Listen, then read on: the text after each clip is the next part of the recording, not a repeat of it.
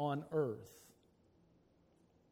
The generation of the upright will be blessed. Wealth and riches will be in his house, and his righteousness endures forever. Unto the upright there arises light in the darkness. He is gracious and full of compassion and righteous. A good man deals graciously and lends. He will guide his affair with discretion. Surely he will never be shaken. The righteous will be in everlasting remembrance. He will not be afraid of evil tidings. His heart is steadfast, trusting in the Lord. His heart is established. He will not be afraid until he see his desire upon his enemies. He has dispersed abroad, he has given to the poor. His righteousness endures forever. His horn will be exalted with honor. The wicked will see it and be grieved. He will gnash his teeth and melt away. The desire of the wicked shall perish. Let's bow in prayer. Father, this is your word. We ask this morning for you to do as you say you will do and bless your word, the hearing, the reading, the acceptance of this, your word. We know it will not return void. And there are those that hear it today and will strive to live in accordance to it. There may be, sadly, others that hear it and reject it. But Father, your word is not something we can be neutral about. I pray this morning that those who hear, those that listen today will respond in steadfast obedience. Father, we thank you for the blessed Savior, the Lord Jesus Christ, and that He died on the cross and paid for all of our sin. Father, how moved I am in knowing that I'm a, a sinner and worthy of eternal condemnation, of an eternity in a devil's hell. But because of your grace, your mercy that you have lavished upon me, that you have saved me, you have redeemed me, and you do not see me as what I have done, but you see me in what Christ has done on my behalf. Through the cross of Jesus Christ, having paid for all of my sin, through the life of Jesus Christ, having lived justly, righteously, perfectly. Father, I rejoice today that in your presence you see me as one who is not condemned, not guilty, one who is righteous, just, and holy. And that's totally upon the Lord Jesus. Father, I pray now that you'll grant to me as well as others, Lord, the strength the desire, the ability to live a righteous life, to live a life that fears you, a life that greatly delights in your commandments, that we might so glorify you in this dark world Father, we thank you that we're able to gather back inside a building. But Father, there's not been anything to hinder us over the past six, seven months from living the life that you've called us to live. Forgive us, Father, if we've made excuses for our sinful behavior, for our carnal living. Thank you, Father, that today we can renew our commitment strong, afresh, that we can, Father, enjoy the sweetness of fellowship with you. I pray for those who watch this service and listen from a distance. Lord, I pray that you'll place your hand upon them. And the Lord, even in the, in the strange medium of, of Facebook and YouTube and uh, radio and television, Lord, even through those, those unique avenues, that their hearts would be strengthened if they truly know Christ as their Savior. I pray that they would be convicted if they're lost and that they would believe upon Jesus. Thank you for loving us.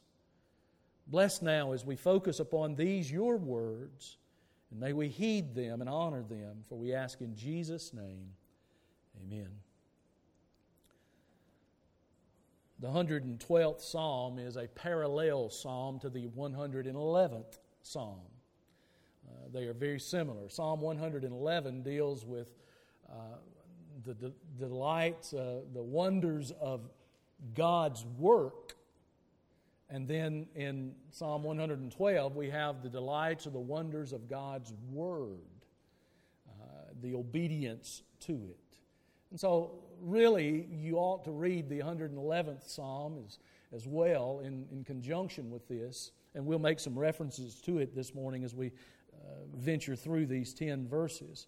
They are both Hebrew acrostics, meaning uh, they use the Hebrew alphabet or, or 20 of the Hebrew letters, six that are not used a lot uh, are not included, but there are 20 Hebrew letters that begin each, of, uh, each phrase in these 10 verses, two in each well, not necessarily two in each verse, but uh, as you go through there. But it's a Hebrew acrostic. And so those are things you ought to kind of know if you study the Word of God, and there's nothing wrong with us speaking to those and, and, and being aware of them. But as I look at the 112th Psalm, and as I sought this morning to say what to say as we gather together again uh, in this building, in this room that has been set apart, sanctified for the purpose of worship. This isn't just an uh, assembly hall. We don't hold political rallies or community gatherings here. We meet in this room for the purpose of worship. And so, as, as we regather in this room for this purpose, and I, I sought, what do we say? The Lord directed me to the 117th Psalm. it's two verses, it's the shortest chapter in the Bible. And, and I thought, I got to have more than that. And so I, I ended up at Psalm 112 as, as I studied there. No reference at all to 117. That's just where I started, and here's where I ended uh, for, for the purpose this morning.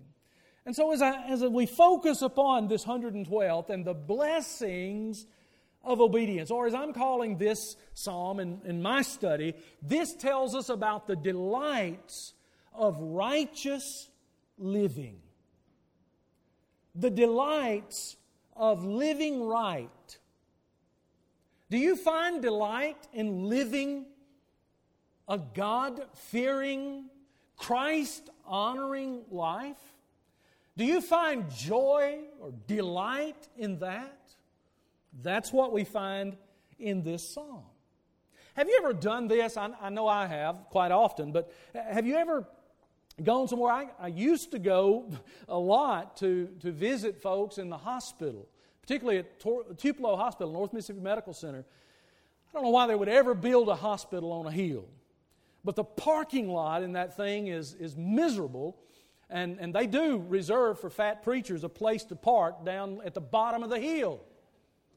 And so I always make it my habit to drive through the parking lot up close to the door, as close as you can get at that place, and find, see if I can find a spot there.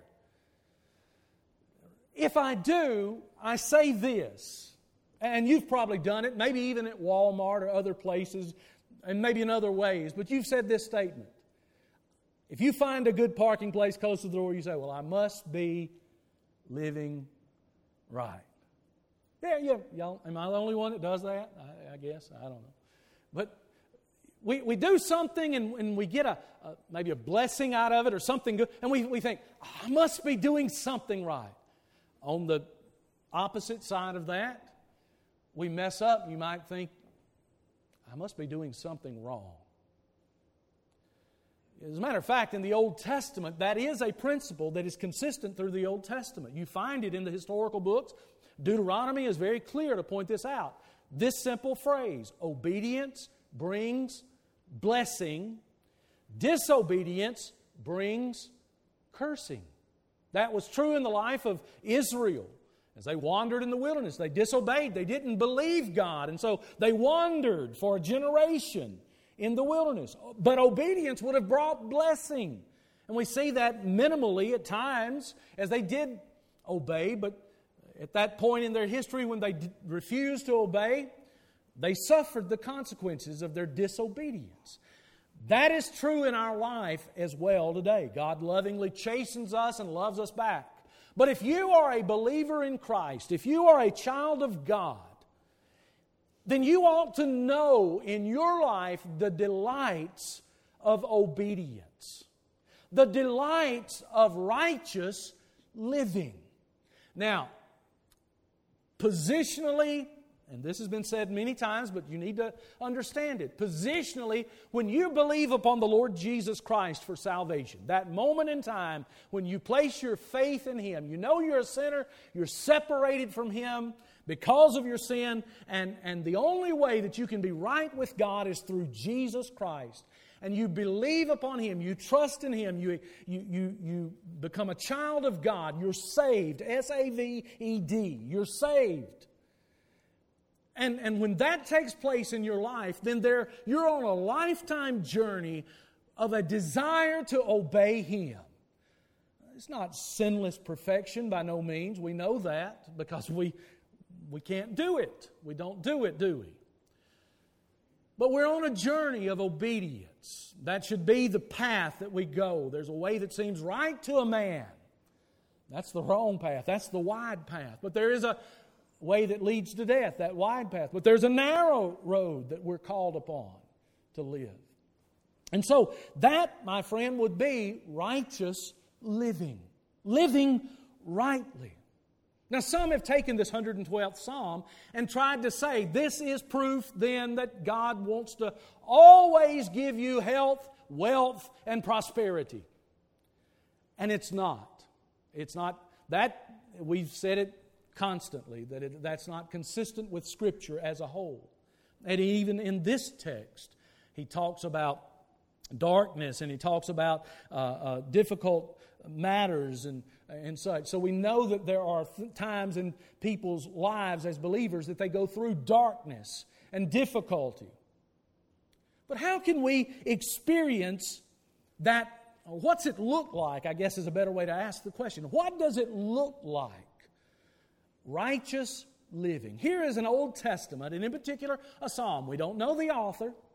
Maybe a psalm of David, we don't know. But how can we look at this scripture? And again, the Word of God is our authority. We look at the scripture, how can we see what a person who fears the Lord and delights in His commands looks like? That is the description of righteous living. He begins with the word in verse 1 Blessed is the man who fears the Lord. He's using that generically. Blessed is the person who fears the Lord. Blessed is happy. In the New Testament, it would be the Beatitudes. Happy is the man who fears the Lord. 28 times in the Psalms, it has the word blessed, or it uses this expression, blessed is the man, 28 times. Well, here it is, and it's a beatitude, we might say. And he describes that blessed one. What is he? He's one who fears the Lord. What does it mean to fear the Lord? So many think it's, it's, to, it's to, to be afraid. So many think it's to, to cower. The better word to use here is reverence, respect, honor. The Presbyterian of, of old uh, Albert Barnes uh, says that, that the, what's being used here, that he's, he's speaking of a uh, uh concept of, of, of awe, of respect, reverence. Happy is the person then who reverences, who honors the Lord. And then let's go a step further. There's a little bit more in verse 1 who delights greatly in his commandments. Who delights greatly in his commandments. A true characteristic of a righteous life it's not walking around all somber, not carrying the heaviest Bible you can possibly find. The true characteristic of a righteous life is delighting greatly in His commandments. May I ask you, child of God, may I ask you, fellow church member, believer in Christ, part of this body, do you delight in God's commands? He uses a Hebrew word. In the Greek, uh, the, the word would be mega. In, in the Hebrew, it's the concept of something large. Do you largely delight in His commandments? Take pleasure is the idea of delight. Too often we don't. We think, oh, it's a burden. In the New Testament, in 1 John, uh, John told uh, his readers that the commands of God are not burdensome. Burdensome. You think it's a burden to obey God? Then, then you're not one who's living the happy life of a righteous person. So, what does it look like to, to delight in righteous living or to experience the delights of righteous living? What's it look like? Well, I, I think he's one who doesn't fear and he lives rejoicing in God, taking pleasure in God's commandments. That's all of verse 1. That's, that's the, the, the command, that's the, or the, the description that's giving here, given here. But then the following verses of this 112th Psalm gives us the, uh, uh, the, the idea of these fears that have been taken care of. There are a number of things that people fear in life. I find them addressed in this psalm. Five fears that people have. Let's, let's look at them. Psalm 1, uh, the family fears. Verse 2 says, His descendants. The one who fears the Lord and delights greatly in God's commandments, his descendants will be mighty on earth. The generation of the upright will be blessed. The one who enjoys righteous living, the delights of righteous living is that all of the family fears are under the care of your master. I, I don't know. I, I, remember my mother telling me that when, when I was a child, I was on her shoestrings, but as I got to be an adult, I was on her heartstrings. You never get over your children, do you? Unless something's wrong with you, I guess. You, you, you have a burden for them. You, you, you, you find yourself at times anxious for them and, and the things that. Look what the psalmist is saying. He's telling us that, that the happy one is who, the one who fears the Lord, who, who greatly delights in God's commandment. He lives righteously in awe of the Lord, and a result of that is that his fears concerning his descendants are taken care of. We have a, an issue in our nation now as people are, I'm not sure about the future generations that are outside of the Lord. And I'm greatly concerned for how the church is blending in many of worldly principles and worldly concepts. that didn't just start with the election of this president or anything else. That started a long time ago. Matter of fact, in the 60s, Dr. Spock, not Mr. Spock, but Dr. Spock wrote his little book and said, Don't spank, don't discipline. And so we've raised multiple generations of children heeding that advice that you do not discipline. And as a result of it, we've got a disciplineless society. The one who delights greatly in the Lord's commands. What's the principle taught in the book of Proverbs? What's the principle? Spare the. He doesn't say this, but he who hates his son uh, skips discipline. Spare the rod, spoil the child. We've, we've raised a, a generation.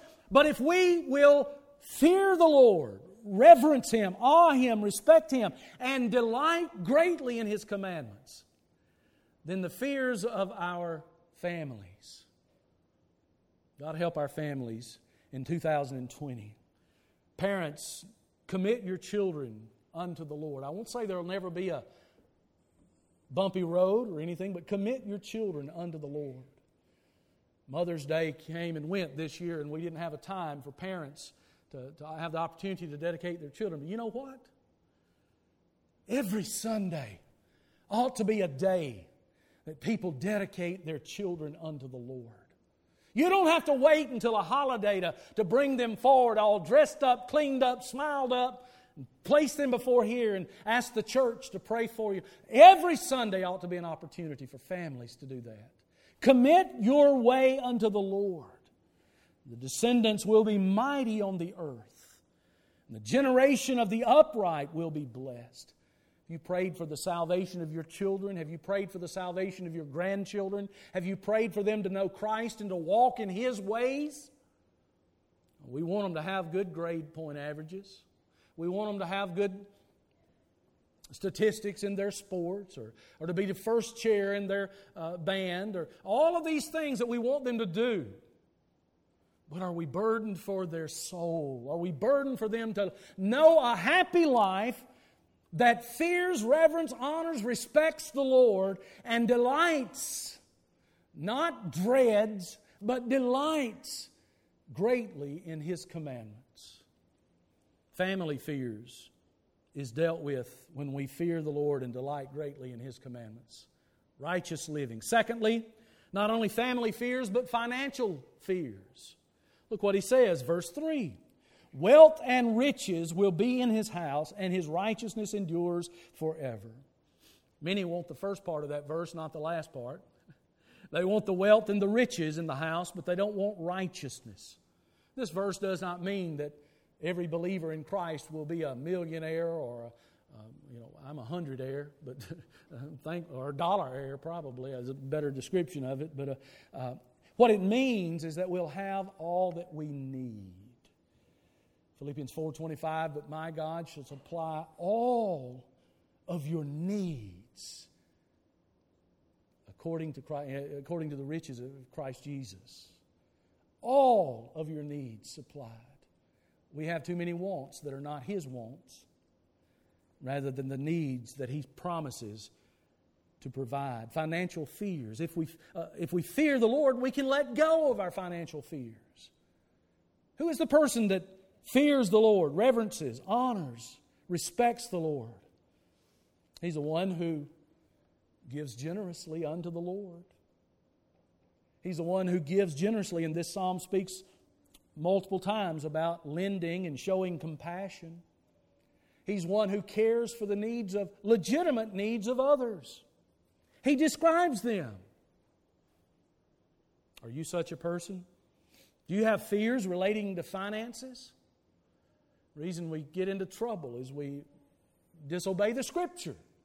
Paul said to the Romans in Romans 13, Owe no man anything except a debt of love.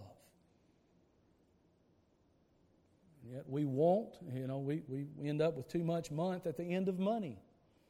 We want rather than having needs met. Trusting the Lord, following Him, living a righteous life means that, uh, that He'll drive out our financial fears as we reverence Him and delight greatly in His commandments. Some, not only family fears, financial fears, but there's fears of the dark. Look at verse 4 unto the upright. That modifies, that goes back to that verse 1 who fears the Lord, delights greatly in his commandment. Unto the upright there arises light in the darkness. Have you experienced darkness in your life lately? If not, I, I want to check your pulse. uh, more than likely, if you're living life, you're going to have periods of darkness. That doesn't always mean deep, dark depression. That doesn't always mean that you're going to be you know, thrown against the wall. But listen, here's what it does mean.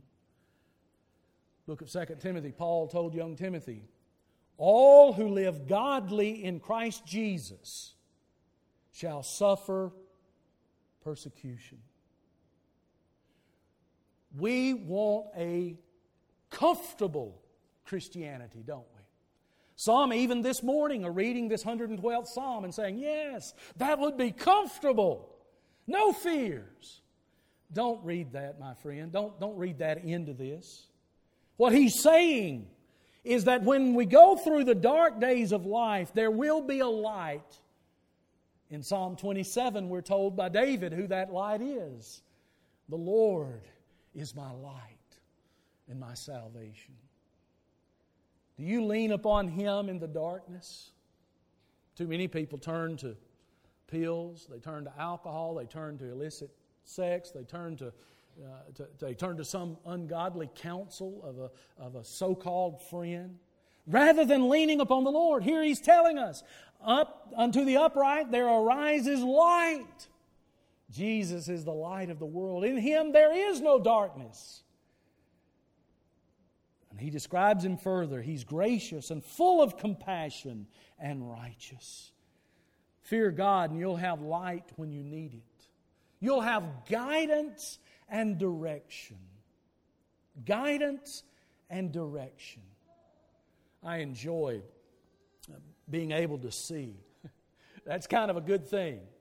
And especially at nighttime, I enjoy having a light to guide me on a path. Have you? Have you experienced that? You need the illumination that only the light of the world, the Lord Jesus Christ, can give. We're living in a world of darkness. This world is pining in darkness. And so he says that there arises a light to those who are in the darkness. That person then is described as gracious, full of compassion, and righteous. Oh, the fear of the dark is quelled when you fear the Lord, reverence, respect, honor, and delight, take pleasure greatly in His commandments. The third fear is the fear of the future and change. Verse 6 Surely He will never be shaken. The righteous will be in everlasting remembrance. When you see the phrase shaken in the Scripture, most often, it's dealing with security or the lack of security. Do you, are you comfortable in your security this morning? He says that the one who fears the Lord, honor, respect, in awe of the Lord, and takes pleasure in or delights greatly in His commandments, the one who does that, he, he describes him as one who will never be shaken. He's describing his security. I don't have to fear tomorrow. Folks, if you find out that somehow or another I fall over dead or I get run over or I get choked on a chicken bone or something like that, I'm gone from this life. My security is not in the life that I lived. My security for eternity is in the Lord Jesus Christ. We, we see that as a pillar of this church's history, that we've stood on the security of the believer. But our security is not in the believer, it's in Christ. We find our strength that the future, bring what it may. What's your future look like? You may have a lot of questions about that. Some of you may not. But if you have a question about future and change, Going forward, that's a phrase that's really been overused lately, but going forward, what's it going to look like? Are we always going to have to try to wear a mask? Are we always going to have to socially distance? Are we always going to have to. Going forward, what's the future? I really don't know what the future is, but I do know this. There's one thing that is constant this side of eternity, and it's change. And if you don't want to be rocked by change, you better anchor yourself to the one who does not change the Lord Jesus Christ. The scripture says he is immutable. So he says, again, verse 6, he'll never be shaken. Who? The one who fears the Lord and delights greatly in his commandments will never be shaken. Do you have that kind of security? Do you fear the future? God says, don't be afraid of the changes that are going on around you or in you. We get older. Don't fear the changes. Trust in the one who is the God of the universe, the Creator. Fear me, he says, and I'll take care of the changes. his heart is established. The righteous will be an everlasting remembrance. This can be taken two ways. Some read that and say, well, he will be remembered for everlasting, for eternity. Others read it and say that uh, uh, uh, this is a truth that is an everlasting remembrance. You, you apply that in, in your situation. The righteous will be an everlasting remembrance, not because we were certain ones or certain people, but because of the one who does not change. That's the contrast. Not afraid of evil tidings. The last, that is our last uh, fear that's quelled, and it continues through verse 9. But some people have a fear of bad things or bad news. He'll not be afraid of evil tidings. His heart is steadfast, trusting in the Lord. His heart is established. He will not be afraid. Fear over, I mean, faith over fear. Faith over fear. He'll not be afraid until he see his desire upon his enemies. Adrian Rogers said, Do you know that you cannot be a true Christian without suffering for Jesus. There are evil tidings, evil things. There is bad news that's out there. You may get some before the day is over with. If you turn on the news this evening or tomorrow evening, you'll find bad news. But cling to the one who is steadfast. Cling to the one who will make you steadfast. Trust in the Lord. Again, verse 7 Lord is Jehovah. The psalmist recognized the, the, the uh, covenant name of God Yahweh, Jehovah. His heart is established and he'll not be afraid. Yes, you'll suffer as a child of God if you live godly and righteous in Christ Jesus. That's what the Scripture teaches. But when you fear the Lord, you don't have to live in fear of tomorrow, of the bad news. We think suffering sometimes is common suffering like arthritis or the loss of a job or, or, or, really horrible things in this life. But uh, the scripture is speaking of suffering as suffering for, uh, as a believer, suffering for being a child of God, for living, giving witness to Christ. So we don't have to fear bad news because we are anchored to the one who is our rock. This one who fears the Lord and who trusts and, and, delights greatly in His commandments will disperse. There's that giving, there's that generous spirit given to the poor. His righteousness endures forever, and His horn, the horn speaks of strength. His horn will be uh, uh, exalted with honor. He's making a promise to the child of God. How do you respond to that? So, what's it look like? What's it look like to be a righteous person, to live a righteous life, to, to be a godly person? What are the works of a godly person?